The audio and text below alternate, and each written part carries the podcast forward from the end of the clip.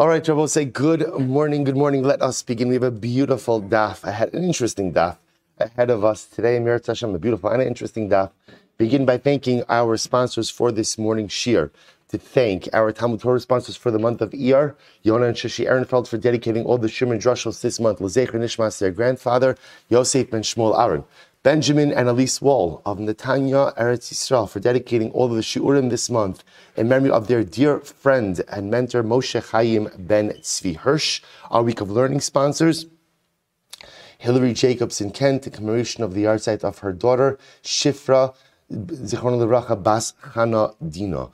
We thank our day of learning sponsor today, Bradley Bender, in commemoration of the sixth yahrzeit of his father, Label Ben Ruven Zichron L'Racha, and our Daf Yomi sponsors for today, Yerachmiel and Judy Noodleman, in commemoration of the yahrzeit of Richard's father, of Yerachmiel's father, Jack Noodleman, Yaakov Ben Moshe Tzvi Zichron L'Racha. We hope that in the merit of our Talmud Torah, all of the neshamas will have an aliyah and the families a nechama.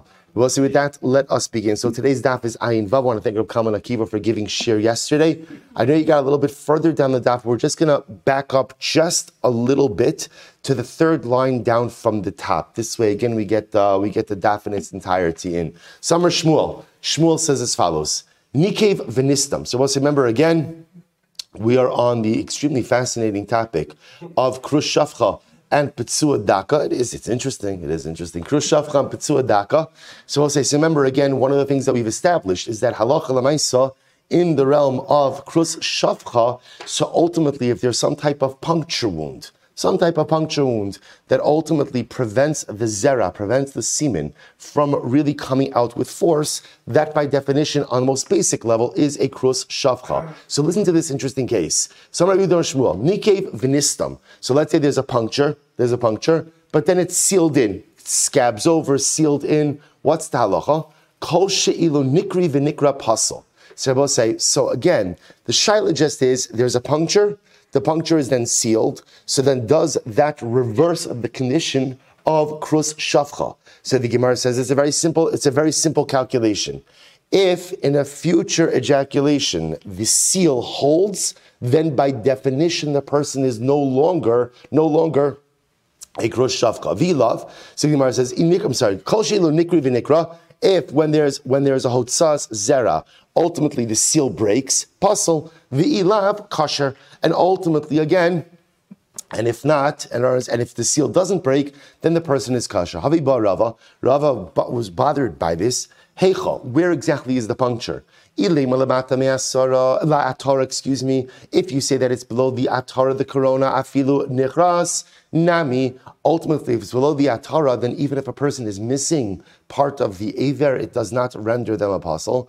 Ela ba'atara atzma. Rather, you have to say that it is dealing with the atara itself. Itmar nami, Amrav Mari Bar Amrav Mari Bar Mar, Amar Mar Okvar Shmuel, Nikev Ba'atara Ve'atzma, if ultimately there was a puncture in the atara itself, Vinistam, and then it's sealed, Kol She'ilu Nikri V'Nikra Pasal V'ilav Kasher.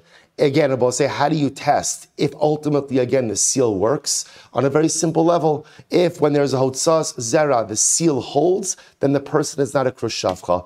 If the seal doesn't hold, then the person is a Khrush Shafcha. I will say, I'll tell you, over the, you know, one of the things you try to do in the daf is to try to find contemporary relevant meaning in our Gemaras. I'm not going to lie, it's been a shtickle struggle the last couple of days. I'll say, but but I, I'll tell you, I was thinking about this Gemara, and this is one of the reasons why I wanted to start a little bit further up. Now, let's say I think that there's an incredible Moshe Haskell in this Gemara. Look what the Gemara is describing. The Gemara is describing a person, Nikev, there was a puncture. There was a puncture. The puncture was filled in, Nistam, and now you have to figure out, ultimately, again, does the seal hold? The only way to test the seal is if there's a Hotzas Zera. If a person emits Zera, a person emits seed. I thought, what an incredible metaphor for tshuva as well. Sometimes in life, nikev. Sometimes in life, you puncture. I have a beautiful neshama, right? I have, I have a beautiful heart. And sometimes, unfortunately, I puncture it. How do you puncture it? You puncture it through averos. You puncture it through negative behaviors. I puncture it through making wrong or bad decisions and going in bad directions in life. That's the nikev. Then there's nistam. Nistam, what does nistam refer to? That's tshuva. That's tshuva. So tshuva, tshuva is the seal, right? Tshuva is the nistam.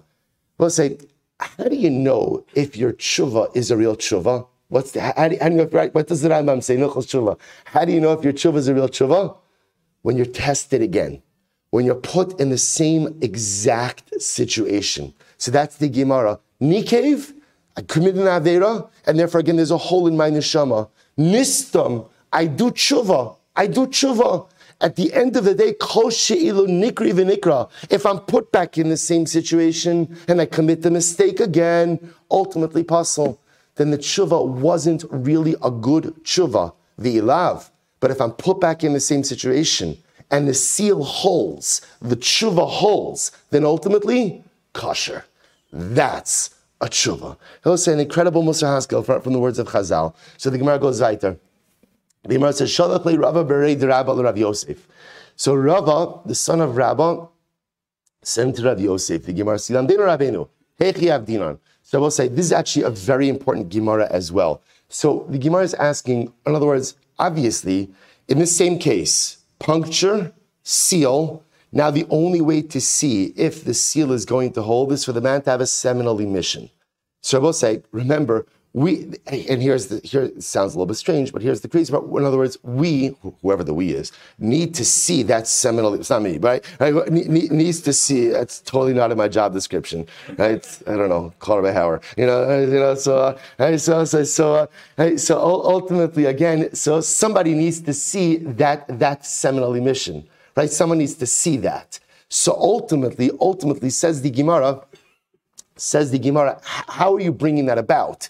So says the Gemara, Amalei, Maisina Nama Chamima Desari Manichin Abe Pokri Umikri Vichazina. Okay, so the Gemara is common, like Akiva mentioned yesterday's daf. So the Gemara introduces this very interesting idea of going ahead and putting warm bread by the anus, and somehow this goes ahead and causes a seminal emission. Okay, so the Gemara says, Amar Abaye. So we'll say, what, what is the Gemara bothered by? I mean, there's many things one could be bothered by. We'll say, but but Lamaisa.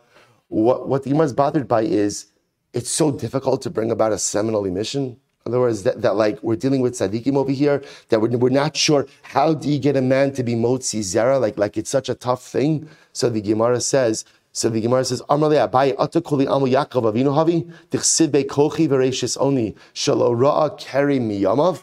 And what it says, everybody Yaakov Avinu, whose first seminal emission was in the context of marriage. In other words, let's say, to make it sound like, oh, we're not sure how to get a man to go ahead and have a seminal emission. Everybody's Yaakov Avinu, that it's so diff- that it, not that it's difficult, but everyone's Yaakov Avinu, that there's such a purity of thought that a man can't bring himself to a seminal emission. So Abaye says we, we will go ahead and literally show him the colored garments of women. So by showing him the colored garments of women, ultimately again that brings him to arousal and it causes him to go ahead and produce a sample. So the Gemara says, one second, Amar Rava, Atu Kuli Ama Barzilai Hagiladi. So I will say, is everyone like Barzilai Hagiladi? So who's Barzilai Hagiladi? Look at Rashi. I will say, this is actually an incredible Rashi. Barzilai Hagiladi, Shatov Bezima Haya. He was, he was very, he, Barzilai Hagiladi was a very Mormon. I will say, just saying who Barzilai Hagiladi is, Barzilai Hagiladi was an ally of David HaMalach. When David HaMalach was running away from Avshalom, Barzilai Hagiladi helped him. Now I will say, just the context over here is incredibly important. When David is restored back to power, he invites Barzilai Hagiladi to come and live in Yerushalayim and be supported by the king. So what does Barzilai Hagiladi respond? Look at Rashi. Shatov pezima haya dechsiv bei im yitam avdecha. So Barzilai Hagiladi gives a very interesting response. He says to David, I'm already an old man. Food doesn't have the same flavor. You know, he was saying like, I'm old. And so the truth is, it's very nice that you're inviting me to come and live in Yerushalayim and dwell at your table.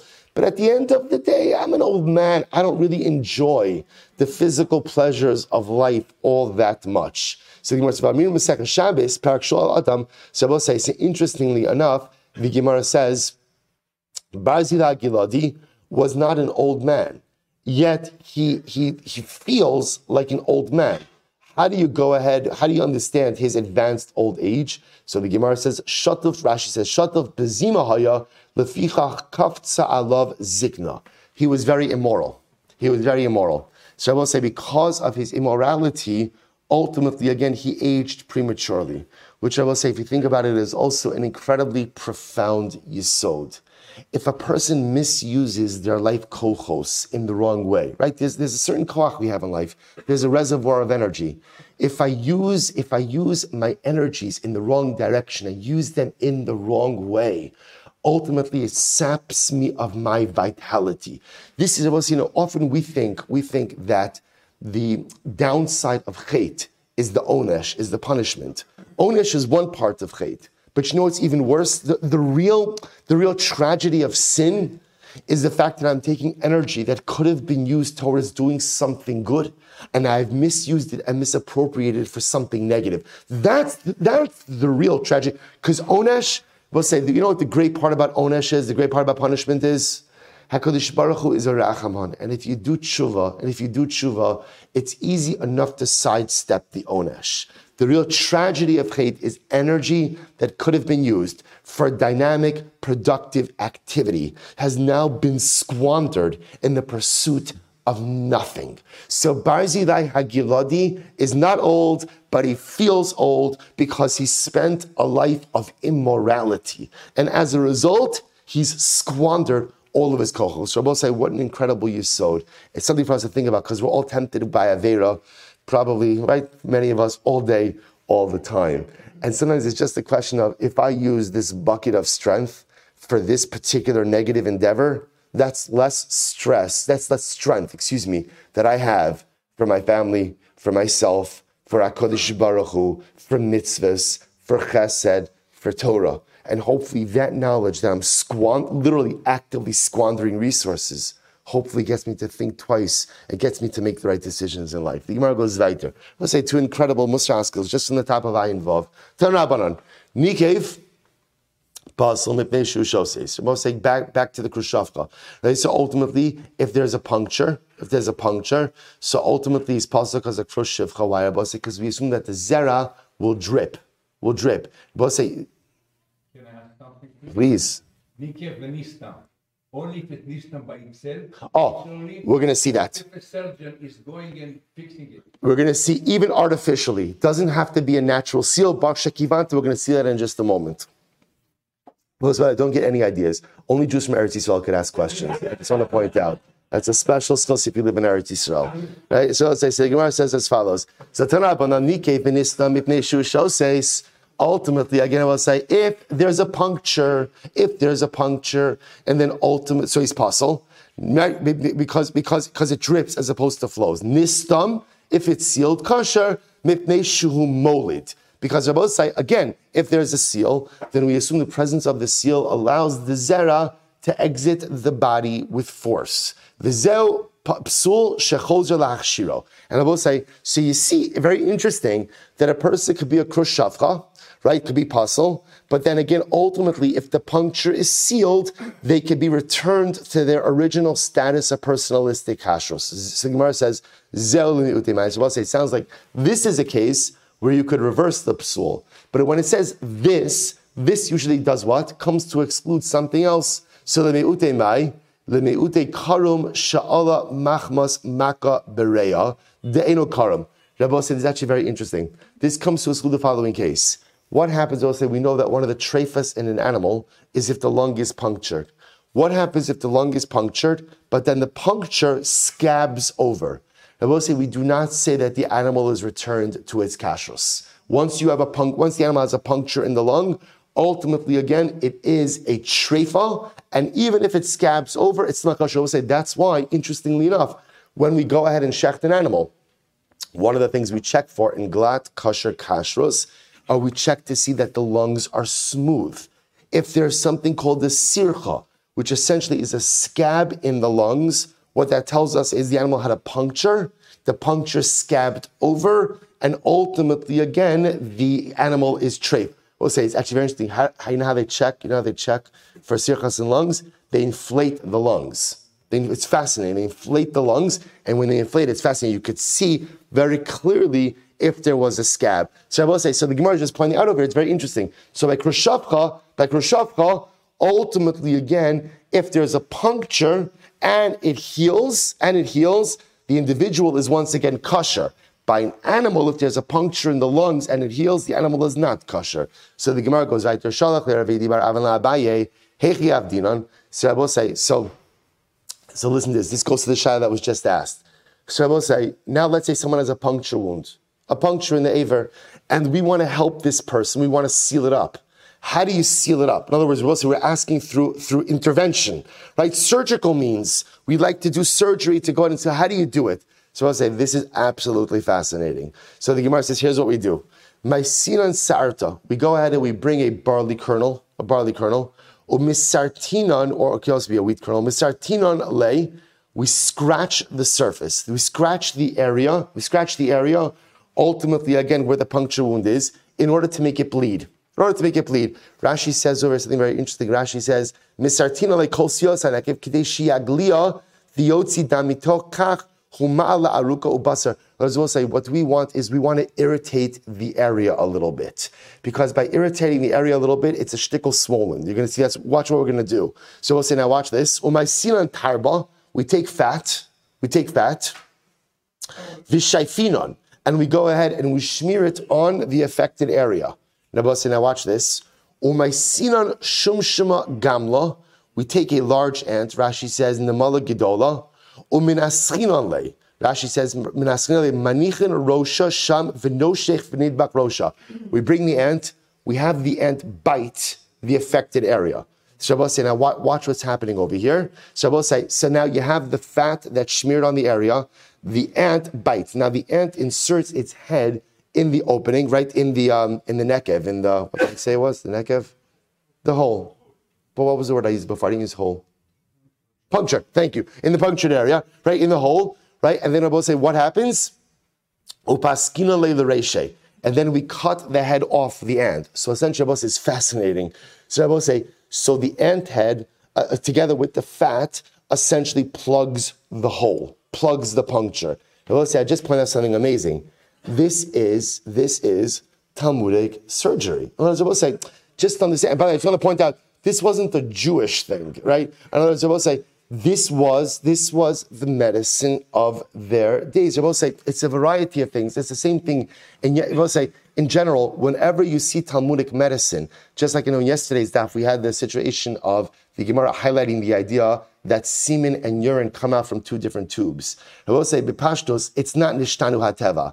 It's not that we physiologically change, because that would be such a dramatic physiological change that the idea.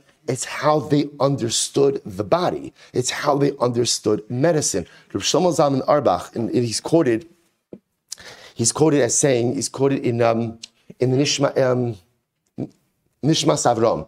Nishma Savram, Doctor Avram Steinberg, was a chief of a chief of medicine at Hadassah Hospital. So we'll say he wrote like an encyclopedia, an encyclopedia on Shulchan Aruch with medical issues. See, quotes of Shlomo Zalman in the beginning of that in, in Chelek Aleph.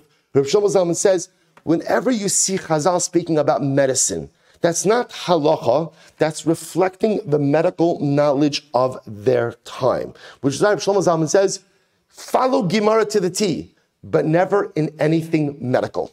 Never anything medical. We do not take the refuas of Chazal. We do not take the medicine of Chazal, because again, I will say that was, that wasn't that wasn't something to do, anchored in Yiddishkeit. That was the medicine of that. So I was pointing out how incredible is it. What you're seeing is Talmudic age surgery. This is this was the surgery. Scratch the affected area, cause it to swell, cause it to bleed. Take fat, take fat, which I will say is a great way to plug anything. But now you need something. I will say, what's what's the role of the ant? What's the role of the ant? You need suturing. You need something to suture the spot. So the ant bites, closes the affected area, lop off the head. We're good to go. We're good to go. Brother, you could do this in your living room. So, so, so I just, I'm just going to point out, no copay. No copay either, I will say. It's, in other words, I don't know for the doctors. I don't know like what you put on the insurance form for this one, right? I don't know. I will say, but again, I, I just want to point out, it's absolutely, I will say, it's incredible. So sometimes we look at these things, and we're like, oh my gosh, what is this? I will say, it's Talmudic surgery. And by the way, if you kind of like, when you get over a little bit of like the ant head and fat and all this kind of stuff, it's actually pretty incredible. It's actually pretty incredible, given the times in which it's actually absolutely incredible what they were able to pull off. Incredible. So let's go back to Rabbi Say. So the Gemara says, Aval Parzala Mizrav Zara. We'll say, but again, it's very interesting. The Gemara says, Dafka, use a wheat kernel. Don't use steel. Don't use steel. Why? Because Rabbi say steel, right? A little piece of steel, because you can think you can use a piece of steel to go and irritate the area. That could actually make things worse. Rashi points out over here, Mizrav Zarif Osif Chabura. Osif Chabura. Rabbi say this could actually make the wound even worse. Okay? Vahani Mili Katan. Avagodol Mikipli Mikbal. And I will say this is only ultimately if it's a small puncture, but if it's a larger puncture, if it's a larger puncture, ultimately, and the problem is, it, the, the, the seal won't hold. Amar Rabba bar Avuna, hamat l'mayim shtei mekomos pasul. Both say if a person urinates from two places, which I both say means essentially when they urinate, the stream comes out of two parts of the aver. They have a puncture wound, and therefore, as a result, urine comes out of two parts. So the Gemara says, pasul. Such an individual is pasul. Amar Rava, less. So both say is incredible. Rava says less hilchasa. Lo kibra v'lo ka'aba. So Rava says the halacha doesn't follow the son, nor does it follow the father. Because you must remember again, this was a statement from Rabba bar Rav Huna. So the Gemara said, so Rava comes along, he says the halacha doesn't follow Rav Huna, and Rabba, and it doesn't follow, it doesn't follow the son, Rabba, and it doesn't follow Rav Huna. So the Gemara says, so kibra hada amran. So it's this incredible Gemara. So it doesn't follow the son like we just said, that just because you urinate from two places, that does not make you a Khrush Shafcha. And Abba, what's the what's the what's the statement of the father? Say Rav Huna. Abba say interesting. He's Rav Huna. Nashim hamsololos zubazu. So Abba say Rashi says over here, women misololos. Rashi says misololos derech tashmish zacha unikeva mishav shafos nikevasan zulz. Abba say misolos literally means rub against each other. This is referring to women who engage in homosexual activity. So women who are gay and engage in sexual behavior with each other. Rav Huna says, psulos l'kahuna. Ultimately, again, they are pasul l'kahuna. They're pasul l'kahuna. V'afilu l'Rabbi Elazar, the Amar Sravila Rabbi Elazar, who says, Panei ha'bala p'nuya sholoshem ishos, asazona. Even going to Rabbi Elazar, who holds that halacha l'maisa, a man and woman who have relations, not for the sake of marriage, ultimately that woman becomes a zona and therefore is precluded from marrying a kohen. Hani mi li'ish, hani mi li'ish. That's when there's literally a man and a woman. Aval isha pritzusa ba'alma. But women, two women engaging in sexual behavior with each other, Abosai, is not does not render either of them a zona. Abosai, for one simple reason. In halacha, in halacha, bia is defined as penetration. It could be bia kidarka, bia shelo kidarka, but there has to be a penetration. So it's very interesting. From the eyes of halacha, when two women engage in sexual behavior, it's pritzus. It's considered to be something immoral, but interestingly enough, it does not have the designation ultimately of, of, of illicit sexual behavior, which means that halacha l'maisa, they would not be categorized as a zona, and therefore neither of them would be precluded from marrying a kohen.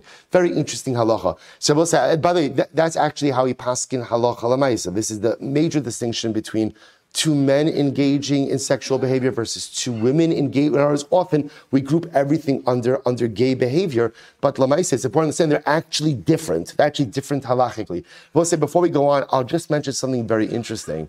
One of the things I forgot to mention over here, when we were speaking about the guy of Nikev Vinistam, ultimately again, he has a, there's a, a puncture and then it's he and then it's healed, and we want to see, does the seal heal? So the Gemara was trying to speak about, again, how do we get him to produce a sample in order that we could see that ultimately that the, that the seal held. We will say it is interesting to note, why isn't that a problem of hashchasas zera levatala? Right? In other words, we want the guy to produce zera. We want, we want him to ejaculate, but again, it's not in the context of relations. We just want... So we'll say, so what's, like, what's, what's the pshat? So we'll say, you see over here something incredibly amazing, which is the definition of hashchasas zera levatala, means when there is no purpose for the ejaculation. But halacha l'maisa here, there is a purpose. What's the purpose? We, we want to check him. We want to see the seal. Now, Abosai, I want to tell you, why is this incredibly important? Because, Abosai, this comes into the realm of, of artificial, artificial insemination, artif- just in general, reproductive science. Because very often when a couple is struggling with fertility, the first thing you have to find out is Where is the challenge, right? Is the challenge in the sperm count of the man? Is the challenge in the challenge with the woman? So I will say it used to be, it's very interesting, so it used to be in reproductive medicine, the way they would check semen samples was very simple. Couple would have relations, and then ultimately, again, they would essentially do vaginal retrieval. They'd go into the woman afterwards, and they would go ahead and retrieve the zera like that. It, it, later on, as the science progressed, they understood that to really understand what was going on, they needed what they call the clean sample, the clean sample. So there's a lot of this, which means, again, which means halacha l'maisa, they want the man to be motzi zera, not inside of his wife, outside. So Rabosai, so this raises, this raises an entire discussion about how to get a sample. So halacha l'maisa, just pointing out that many poskim say that a man is permitted to produce a sample because halacha l'maisa, that's not called hotza'as zera levatala. It's not levatala. This is for a very important purpose to see what is next. And I will say, now I'll just tell you, but what does come up is, how does the man produce the sample? I will say, by the way, it's very interesting. In other words, that we're going through this whole thing with the barley and the, the, the, the right? So I will say, so why, why don't we just tell the man, just stimulate yourself and just go and produce a sample? I will say, because you see from here that halacha l'maisa, even when it's permitted to be motzi zera, it is not permitted to be motzi zera biyad. That ultimately, again, to cause oneself to go ahead and produce a sample, that that the halacha does not ideally, unless there are like dire, does not want. So therefore, it would be better for the couple to have relations and for the man to be motzi zera than outside of his wife. But to, that's why, again, the Gemara doesn't entertain the possibility of the man being motzi zera himself. There's got to be some external stimulant in order to be able to get him to be mot. I know we're getting a little bit off topic over here. I'll say that again. Let's get back to the Mishnah. Anyway, I'll say my, my point over here, it's a, I'm just pointing out how sometimes you see Gemaras and you think that, like, oh, interesting. And I will say, you don't understand, like, the, the impact that this Gemara has on couples struggling with fertility, and the idea that this Gemara opens up possibilities. I will say, I will say, from again, from Smichas Chaver, many, many, many poskim still are against the man being motzi zera, outright, for just the sample. Satmarov was one of them, other poskim, but I'm just pointing out the whole, the whole license to engage in, in fertility treatments and fertility studies is based on this Gemara. Incredible. Mishnah. It will say, Petzua Daka, Petzua Daka, Khrush Shafcha, Mutar Megiyores, Mushikreres, Ve'enon Asun Ela Milava Bakal. Well, since this, now let's get into, now, say, now that we defined our terms, let's discuss a little bit. Petzua Daka, Petzua Daka, Azriel, I see, uh, I see Morty. Is, is, is that Morty Miller, your son, on, on Zoom? Okay, just, you're going to have to have a long talk with him when you get home today. I'm sorry, I didn't, I see Morty on here, I'm like, oh gosh, all right, all right. I just clear your afternoon. All right, so, so, so, so, so oh, all right. Petzua Daka, Khrush Shafcha. Tell him, stay in school. Stay in school. That's a, right, so the Gemara says, Petzua Daka, Khrush Shafcha, Mutar Begyaris, Meshuchreres. So we'll listen to this. Weiter. So Petzua Daka, Khrush Shafcha are permitted with the Gioras and Meshuchreres. So we'll say, so here's what we know. Petzua Daka, Petzua Daka, and Khrush Shafcha are not permitted to, to come bakal, right? They're not permitted to marry into the general assembly of Klal Yisrael. So who are they permitted to marry? So the Gemara says they're permitted to marry a Gioras and a Meshuchreres, right? A Gioras, a convert, Meshuchreres, an emancipated slave. Ve'enon asur ela milava bakal. They're only prohibited to marry into what we'll call the general marriage pool. Shnei amar lo yovel Petzua Daka Khrush Shafcha B'Ka'al Hashem. Ultimately, again, the pasuk says the Petzua Daka Khrush Shafcha can't come into Ka'al Hashem. Good. Says the Gemara, we'll say, fascinating Shaila. Ba'u minei Rav Sheshas Petzua Daka Kohen Mahu B'Gioras Meshuchreres. So we'll say, listen to this Shaila. What happens if you have a Kohen who's a Petzua Daka? Is a Kohen Petzua Daka permitted to go ahead and marry a Gioras and a Meshuchreres? So we'll say, here the Shaila. A Kohen is not permitted normally to marry a Gioras or a Meshuchreres. But what about if he's a Petzua Daka? We'll say, what's the Shaila? Bikdusha say Kai Va'aser. Ovdimullah Bikdusha say Kai V'shari. We'll say, what's the fundamental Shaila? The fundamental Shaila is, is, does a Kohen Petzua Daka retain his Kedushas Kahuna or not. If he retains his Kedushas Kuna, then he may not marry a Gioras Meshukreres. If he does not retain his Kedushas Kuna, he may marry a Gioras Meshukreres. So which one is it? So the Gemara says, the Amrli Rav Sheish says, Tinisua, we learn this, Petzua Daka Yisrael, Mutter ben Asina. A Petzua Daka Yisrael is permitted to marry a Nesina. Now I will say, the Nesinim, the Nesinim, remember again, the Nesinim were the group of people who disguised themselves. When Yoshua comes into Eretz Yisrael, they disguised themselves as a non-indigenous nation in order to escape the uh, the the fate of the Zayin Ummus of the seven nations. They they they they disguised themselves as a foreign nation. So Yoshua made a treaty with them. Then ultimately, again, they were discovered to have lied about their identity. Yoshua didn't want to break the treaty, so they were relegated to the status of water carriers. So the Gemara says, Petzua Daka Yisrael mutar ben Asina. A Petzua Daka Yisrael is permitted to marry an Asina. Now, both say this is very interesting. The Gemara is assuming over here that halacha lamaisa. Well, actually, let's see. So the Gemara says, you see that Petzua Daka, who is Yisrael, is permitted, is permitted to marry a Nasin or Nesina. Ultimately, yet the Torah says you're not supposed to marry them. So what does that show you? That a Petzua Daka loses his personalistic Kedusha. So, so too I would say that a coin Petzua Daka is also permitted to marry one of these women. Amar Rava, Atu Asa Mishim Kedusha Valav Kedushu, Dilma Molid Ben Ba'azo Palach La'avodas Kochavim. The Gemara says a Nesina is a non-Jew, is a non-Jew. The reason why Yisrael is not permitted to go and marry a non-Jew is out of a fear that if you have children with her, her children ultimately again will be Ovid Avodah Zarah. So the Isser to marry a Nesina or a Nasin is when they're a guy. Ki Megairi B'Yisrael Sharu. When they convert, ultimately again they can marry Yisrael. For Rabbanon Hu D'Gazrubahu. The rabbis were the ones who stepped in and said you shouldn't marry a Nasin convert. And Chazal will only goes there in a situation where they're capable of having children, or where the man is capable of having children. But I will say this individual is not capable of having children, that is the Khrush Shafcha, right, to the Petzua Daka. Chazal will not goes there on him. So he could marry a Nesina convert. Well, if that's the case, then a Mamzer, ultimately, who is capable of having children, should not be permitted to go ahead and marry a Nesina. Vatnan, we learn, Mamzerim unesinim mutarim lavo zebozeh. Mamzer and Nesina are permitted to marry each other. To which the Gemara says, Eliki gazer abanim b'ksherim b'psulim lo gazer. So I will say, what the Gemara seems to say is like this. A Nasin who is not Jewish, there's a general, you can't marry a non-Jew. There is no marriage by a non-Jew. When a Nasin converts, Chazal said, you shouldn't marry them. Shouldn't marry them. But who shouldn't marry them? Only people capable of having children.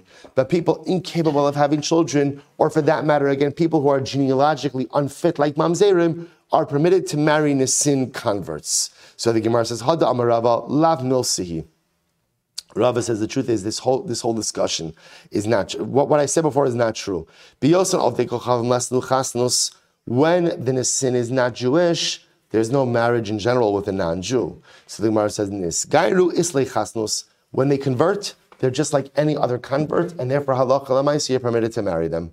Masiv Rav Yosef, Vayischatin Shlomo's Bas Paro Melech Mitzrayim. So I will say, what, what do you, now I will say, the Gemara is going back and just said before, there's no such thing as marriage with a non-Jew.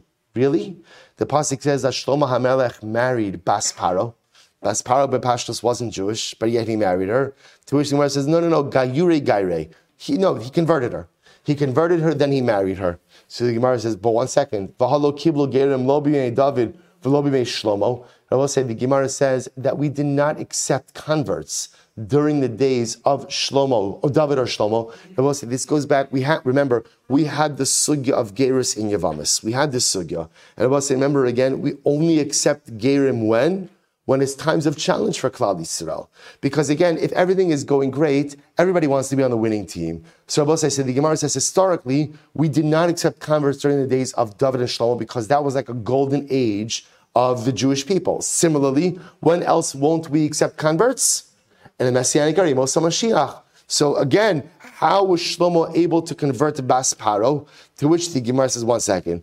The Bible said the reason we don't go ahead and convert people during the days of David and Shlomo is because there's a concern that they're going to want to enjoy the wealth and prosperity of the Jewish people. That's why they're converting. Amid Beis. Ha. Lo tzrichala. The Bible says Bas Paro was already royalty. So because she was already royalty, there was no concern that she was converting in order to eat at Shulchan Malachim. Why not? Why not? I will say, she already lived on Shulchan Malachim. I v'seifuk. But still, even if he did convert her, how could he marry her? V'seifuk the hamitzis rishonahi. I will say, one second. Even if Shlomo, I will say, second line of Ayin Vavam days. Even if Shlomo did convert Bas Paro, he still can't marry her. At the end of the day, at the end of the day. Ultimately, she's a mitzvahs rishona. She's a first-generation Mitzri convert. And I must remember again, Mitzri converts, Mitzri can convert, but they're limited in their marriage pool until when? Third generation. So the Gemara says, maybe you'll say that by the time of Shlomo HaMelech, the Mitzrim of the days of Shlomo HaMelech were not the real Mitzrim. They weren't the real Mitzrim. Ultimately, again, because maybe the nations got mixed up and the Mitzvah Shalom was not a real Mitzri. So Gemara says, no, no, no. Vatanya Rabbi Yehuda, Rabbi Yehuda says, listen to this. Minyamin, my friend, was a Ger Mitzri Haya. My, right? So said, this is Rabbi Yehuda saying, Minyamin, my friend, was an Egyptian convert. Hayali, Hayali Chaver mitamid Rabbi Akiva. So my friend Minyamin, who was one of the Tamid of Rabbi Akiva, was a first generation Egyptian convert. And Minyamin used to say, Amar, Ani Mitzri Rishon v'nasasi Mitzri Rishona. I'm a first-generation Egyptian convert, and I married another woman who's also first-generation. Asi lebni Mitzri Shnia. My son will be a second-generation convert. I'll marry him off to a second-generation Mitzri convert as well. Kedei sheyeh ben bni ra'oi lavo bakal. In order that my grandson will be permitted to marry into the general pool. Now, obviously, Minyamin, the Talmud of Rabbi Akiva, is living way after the times of Shlomo HaMelech. So if again, in the times of Rabbi Akiva, we're still concerned about Egyptian converts, still in the times of Shlomo HaMelech, we are concerned as well. So even if you want to say that Shlomo was able to convert her, at most she's what? At most she's what? A first-generation Egyptian convert. And a first-generation Egyptian convert is not permitted to marry into the regular pool. To which the Gemara says, Amra Papa, Anan mishlomo leiko v'nasiv, Shlomo lo nasiv. I will say, so Papa says, what are you getting all worked up about? Shlomo didn't marry her. He just lived with her. Right? There, there, there, wasn't, there wasn't really a marriage. In other words, he married, so to speak, they, they were husband and wife, but there was no real, there was no, there was no halachic marriage there. One second. Midi dechsiv bei, menegoyim she'amar Hashem b'nei Yisrael lo savol b'hem, be'im lo yavol b'chem, achin yitu es levavam acharei Eloheihem. So I will say, so again, because the pasuk says explicitly from the nations that Hashem told us not to marry into them, Shlomo HaMelech was connected, right? Shlomo HaMelech's heart clung to one of these women. So the Gemara says, Alakasha vayischatyn, but the pasuk says he married Bas Paro. Mitoch ava yisir sha'ava sha'ava ma'ala alav ma'ala alav hakasav ki'ilo nischatin ba. I will say this is fascinating. The Gemara says, she didn't convert. She didn't convert. Because I will say, even if she didn't convert, it didn't matter. He still couldn't marry her. So halacha l'maaseh, I will say, I, it says that he married her.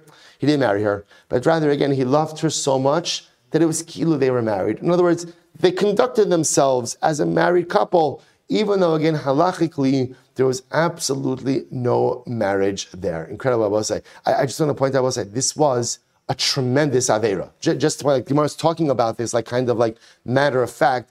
But remember, again, this this part of this led in a dramatic way to Shlomo HaMelech's downfall. Remember, again, we saw the Gemara Maseches Gittin, the whole story with Ashmedai. Shlomo HaMelech writes Koheles. Shlomo HaMelech suffers an incredible descent, right? Whether, whether the story with Ashmedai is literal or it's metaphorical, it represents a profound spiritual fall for Shlomo HaMelech.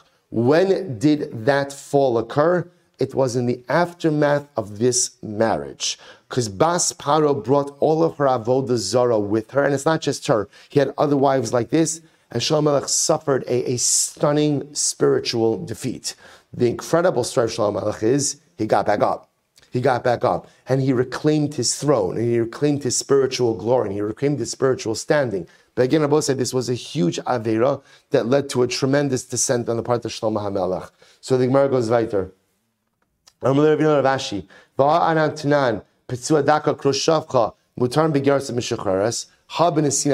So back again, back to the Nissen. So we learned that in the Mishnah that a Petzua Daka and a Khrush Shafcha are permitted in a Giores and a Mishukhraras, but it sounds like they're not permitted to marry Nesina. But if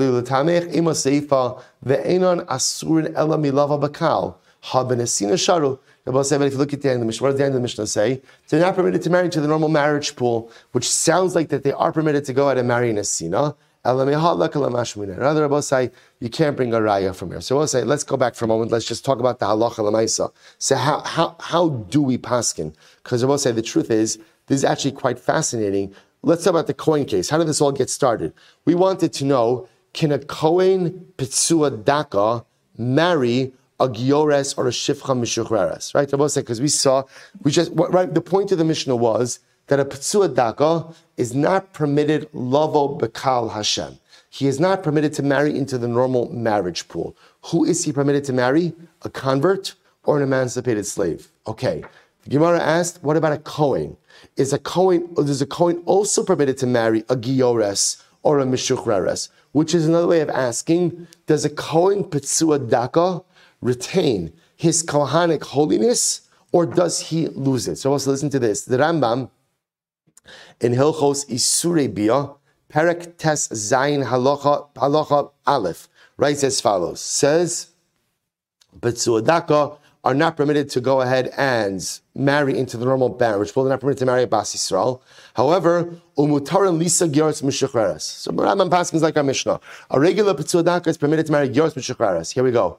Va'afilu Kohen Shu Petzua Daka mutar lisa Giores Mishuchreres.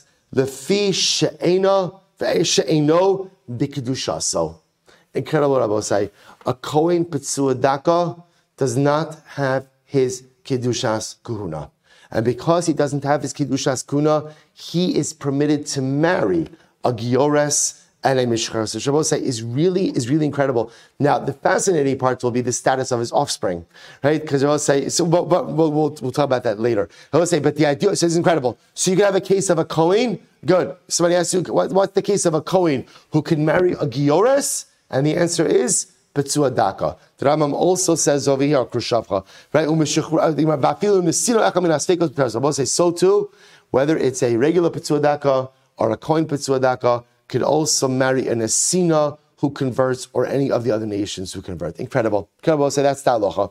Good. Mishnah. Amoni Umavi. Rabbi say, so now that we started speaking about the people, Rabbi say, by the way, I just want to tell you, great week of Gemara ahead of us. Really fascinating sugyas. Now that we started talking about the the Petzua Daka and the Khrush Shafcha, that they are not permitted to marry into the into the regular pool, the Gemara says, Amoni Umoavi, Asurin, the Isurin Isra'olam. Both say an Ammoni and a Moavi, someone from the nation of Amon and Moab. Both say, by the way, Amon and Moab are they are cousins, right? The, the, these are the descendants of Lot. We are the descendants of Avraham. These are cousins. So the Gemara says, so an Ammoni and Moavi. So people who convert from Amon and Moab, Asurim are prohibited. The Isuram Isur Olam. Now both say, when we say prohibited, prohibited to what? Prohibited to marry into the normal marriage pool. Both say they could convert, right? In other words, A, a person from Amon is permitted to convert, but they are always going to be limited in terms of who they can marry. As opposed to, let's say, the Egyptian, who when he converts is limited for three generations, after three generations totally blends in. Amon and Moab can convert, but will always be restricted with their marital pool. Aval nikivoseyem, aval nikivoseyem, mutaris miyad. But Rabbi said this prohibition only applies to men from Amon and Moab. Women from Amon and Moab, if they convert, are permitted to immediately integrate. Mitzri ve'adomi, a Mitzri and an Adamite, enam asurim ela ad shlosha doros. They have a three-generation limit where they are limited to marrying only other Mitzri or Adamite converts or other converts. But ultimately, again, after three generations, they are permitted for a full integration. Echad zchar ve'echad nekevas, both men and women. Rabbi Shimon matir es hanekevas miyad. Rabbi Shimon says that Halacha L'maisa, Mitzri and Edom just like the women are permitted to marry into the general pool immediately. So the Gemara says, Rabbi Shimon, Kav Chomer, Kav Chomer Atzvarim. Rabbi Shimon says, it's Kav Chomer. Uma in Bamak. First, why line about in Vavim days? Uma in Bamakom Shasras Hazacharim Isra Olam Hiter Sanakevos Miad. In a case, in a case of converts who are prohibited forever. We'll say, what's the case of converts who are prohibited forever? What's that case? Amon and Moab. So in Amon and Moab, where the men are prohibited forever from marrying into the regular marriage pool, the women are permitted immediately, right? So therefore, again, I'm sorry, so the Gemara said, Makom Shlo Asras Hascharim Elat Shlosha Doros Eino Din Shinater Sanakevos Miad. Rabbi Shimon says, so then certainly in a case where the men themselves are only restricted for three generations, which is what case Rabbi Osai, Mitzri and Adomi, the women should be permitted to marry into the general pool immediately. Amru lo, so he said to Rabbi Shimon, im halacha nekabel, ve'im ladin yesh tshuva. This is Rabbi Shimon, let me ask you, is this a halacha, or is it, or Rabbi Shimon said this halacha is, is this something you received from your Rebbe, or is just just your own idea? If it's your Masorah, if it's a Masorah, then we'll accept it. But if it's your own idea, then we will refute it. What the refutation is in Mirat Hashem, we'll see in the Gemara. Through Rabbi Shimon says, "Lo ki alocha ani omer." Rabbi Shimon says, "No, no, no. I'm not making stuff up, or it's not my, it's not my own idea, but rather, again, this is the tradition I have received from my Rebbeim." Beautiful. So we'll say that's analyzed. Menahan Emili. Now we'll say, where is where is this from? So we'll say, remember again. Let's go back for just a moment. The first halacha in the Gemara was about the converts from the nations of Ammon and Moab. And what's their status from Ammon and Moab? The halacha is they could convert. They could convert, but halacha l'maisa, the men are forever restricted from marrying into the regular marriage pool. Forever restricted. The women are not. So the Gemara says, from where do we know this? Menahan Emili. On Rabbi Yochanan, Tamar Kra'o, Kir'os Shaul, this is incredible Gemara. Kir'os Shaul as David Yotze Likras HaPlishti. Let's listen to this. When Shaul saw, when Shaul saw David going out to do war with, with Goliath. Right? So, right? David, remember, so remember again, this famous story. Goliath is taunting the Jewish army, the Jewish army. We'll say, so what happens? Remember again, so Shaul, put, and everybody's paralyzed with fear. Everyone's paralyzed with fear. Shaul put out a reward. Whoever is willing to go ahead and go out and face Goliath and is successful, so Shaul promises him wealth and promises him what else? What else? His daughter Michal's hand in marriage and young David, unseasoned warrior, right? Unse- forget about, unseasoned soldier, just a shepherd, rises. So remember again, where does this take place? In Emek Ha'ela, right? You can go right outside of Beit Shemesh, right? You can go Emek Ha'ela. You could see, you could see the spot of the war of David and Goliath. So Kir'os Shaul as David Yotze Likras HaPlishti.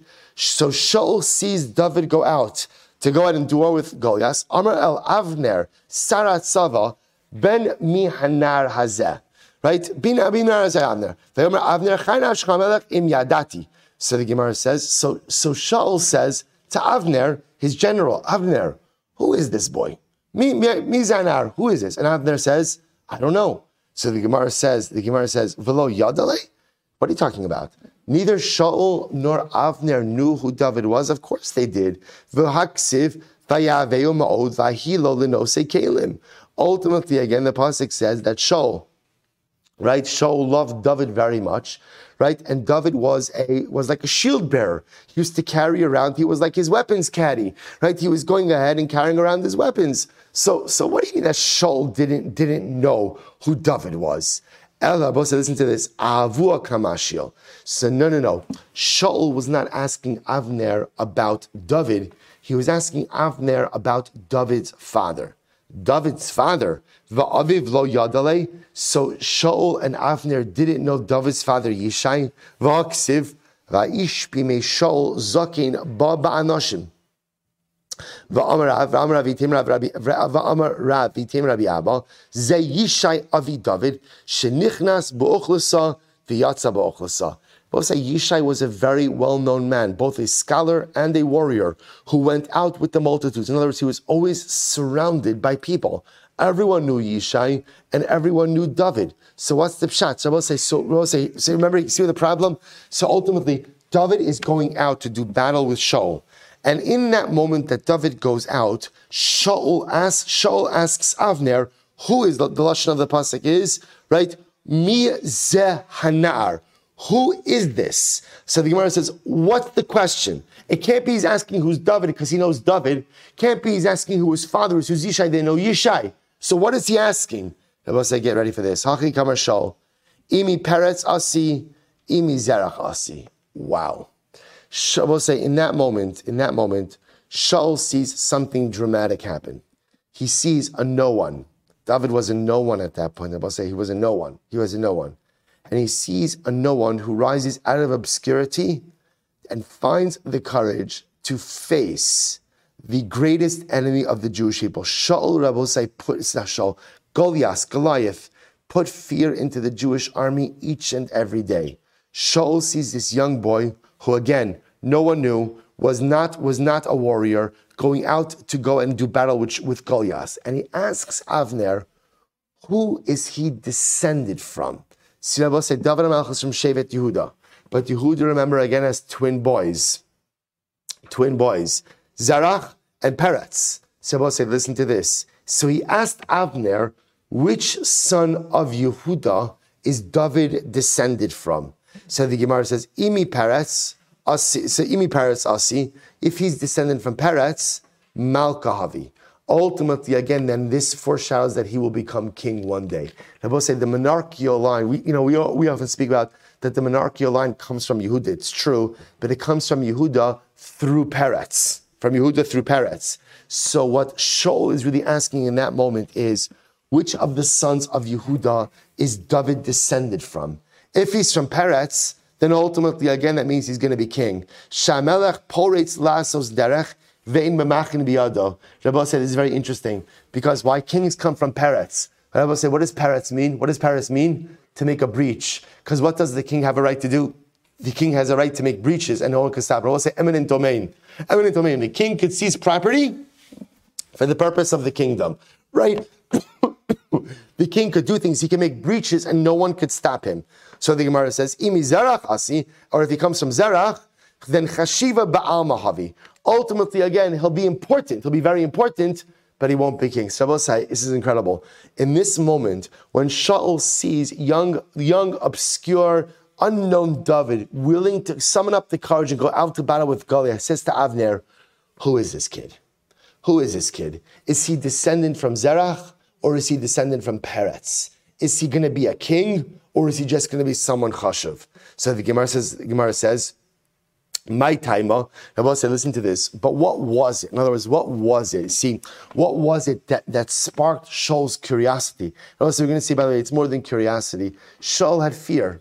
He had fear, right? He, he feared that this young man was going to eclipse him, which Rabbi says is what happens in the very next moment. So my taima, listen to this. So my taima, Amar le Shaul, Amar le, my taima, my taima, Amar le Shaul, my taima, Amar le Shaul alei. Why did Shaul feel compelled to ask about him? Listen to this. Dichsev va'yilbas Shaul as David Madav kimidasa. See, Rabbi said, here was the incredible part. Shaul allowed David to wear his armor.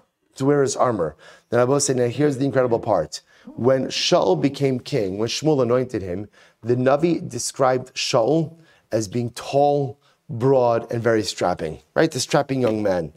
The fact that David fit into his armor was a miracle. So both sides, Shaul and David were not the same size. David was younger and not the same, not the same size, right? Not the same build as Shaul. Yet, when David put on the armor of Shaul, it fit. It fit. So a young man put on the armor of the king and it fit. When Shkimi Daso, Ksiv Baby Shaul, Mishichvo Vamala Gavo Mikalaam. I will say ultimately again, and the Navi says about Shaul that he was a shoulder taller, a shoulder taller than everyone else. So I will say when Shaul sees this, he says, "Oh my gosh, my armor just fit perfectly, custom armor for this young man." That's number one, and number two, who, that's why it leads him to ask, "Who is he descended from? Who is he descended from?" So I will say, the Gemara goes, "I will say, now watch this." I'm going to Doeg Adomi. I will say, just another minute. So Doeg Adomi. I will say, Doeg was one of the advisors of Shaul. We're going to see Doeg Adomi was a very, very, very bad man. He was a great Talmid Chacham, but he, he really did some terrible things, as we're going to see. So I'm like Doeg Adomi.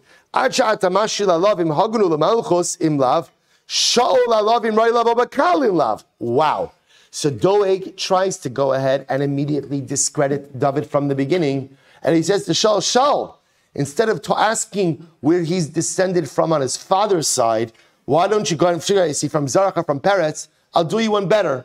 Why don't you ask if he's Jewish, right? If he's even permitted lavo bakal, if he's even permitted to go and enter into the assembly of the Jewish people. My taima, dika'asim mirus hamoaviyah.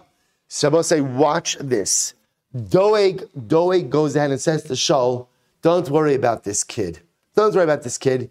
He's not really even in a part of the normative Jewish people. Why not? Because he's a descendant of Rus. Rus was a Moabite convert.